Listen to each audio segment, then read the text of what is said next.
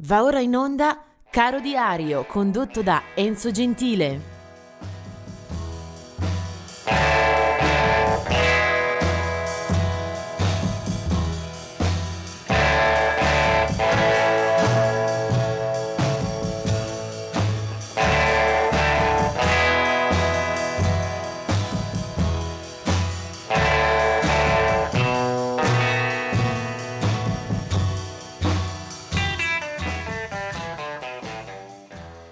E ben trovati anche per questo 28 settembre eh, che comincia con eh, la segnalazione di un paio di eh, veri e propri eh, capostipiti della cultura jazz.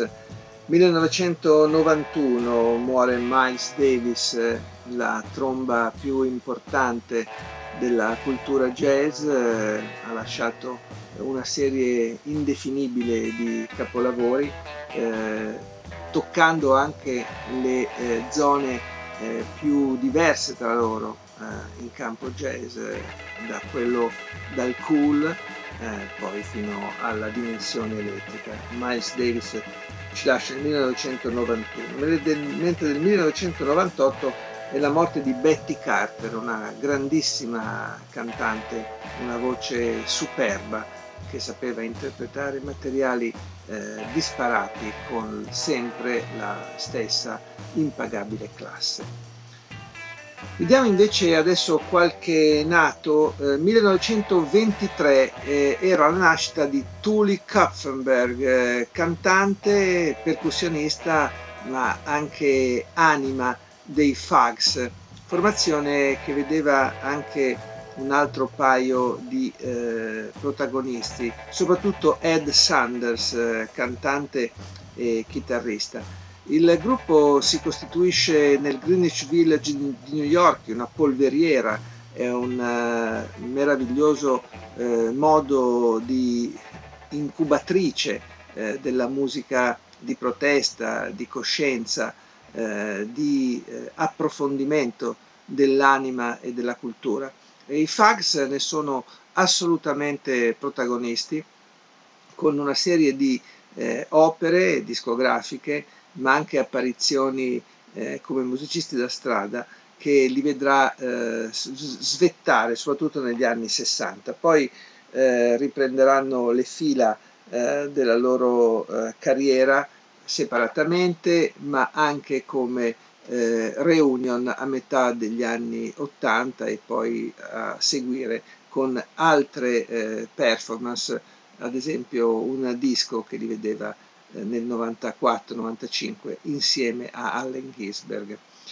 1928 è la nascita di Coco Taylor, eh, voce blues eh, torrida, eh, una performer incandescente Coco Taylor da Chicago.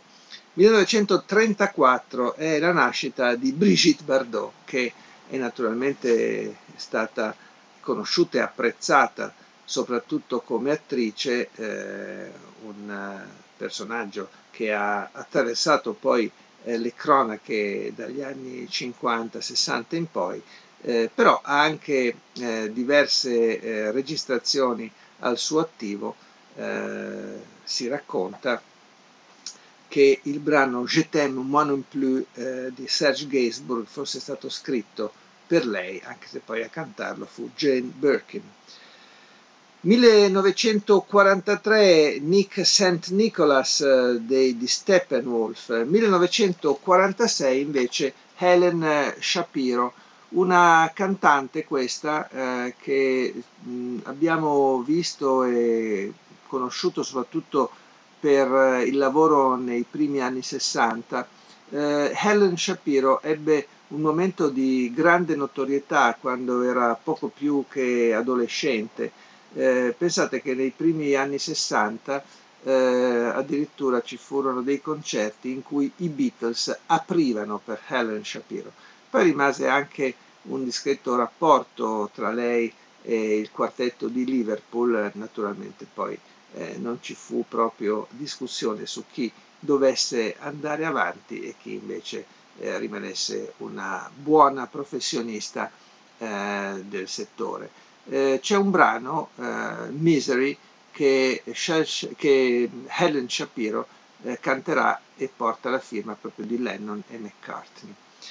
Eh, poi del 1951 è Jim, Jim Diamond, cantante pop eh, dallo stile pallido e convincente, almeno per qualche brano di successo. 1952 Andy Ward dei Camel, 1954 George Lynch dei Dokken, un gruppo di hard rock. Eh, del 1957 invece è Clayton Joseph Chenier, C.J. Chenier, eh, che mh, mm, naturalmente eh, si giova dell'esperienza del padre, eh, Clifton Chenier, eh, vincitore di Grammy, ma soprattutto un uh, nome tutelare eh, della musica in arrivo dalla Louisiana, Zaidico. Eh, 1960 è la nascita invece di Jennifer Rush, eh, cantante newyorkese, che lega eh, la sua storia soprattutto a un brano eh, che ebbe un grande successo nell'85, venendo poi ripreso anche da tanti altri eh, artisti.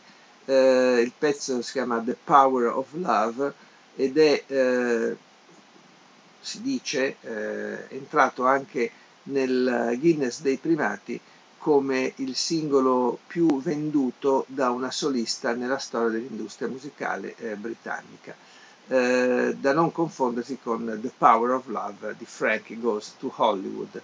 E poi del 1987 è Hilary Duff, eh, stellina eh, della musica, di, un, di una musica senza troppe pretese.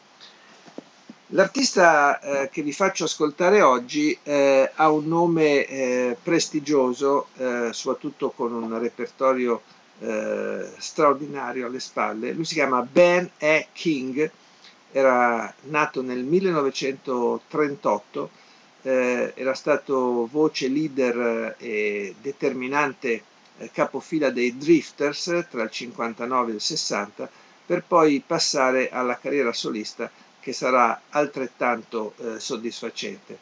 Eh, per lui brani come Spanish Harlem, con cui subito eh, conquista le classifiche, grazie anche alla produzione di Phil Spector. E poi una storia musicale eh, che tocca le corde del rhythm and blues, eh, di un soul molto sottile, raffinato, gradevole, e poi eh, riesce anche a mettere a segno quelli che sono alcuni standard eh, formidabili della storia della musica americana, su tutti Stand By Me, eh, che poteva essere tranquillamente il singolo da proporvi oggi, forse però è un brano anche fin troppo noto, anche fin troppo ovvio, che eh, quindi lascia spazio a qualcos'altro. Bene King fu anche cantato spesso in Italia, le sue canzoni vennero riprese da Ricky Gianco, da Adriano Celentano, da Peppino Di Capri, eh, come è il caso eh, di questa eh, incisione del 1962 che si chiama Don't Play That Song. Ehm, Bene King arriverà anche come eh, gareggiante al Festival di Sanremo, non lascerà traccia, ma per fortuna la sua musica vive e ha vissuto eh, moltissimo e a lungo a tutte le latitudini. E questa è dalla sua voce Don't Play That Song, Ben e King. Don't play it no play it no more. Don't play it no more. No, no, no, no, no, no, no. Don't play that song for me. It brings back memories of days that I once knew. The days that I've spent with you. Oh no, don't let it play. It fills my heart with pain. Please stop right away. I remember just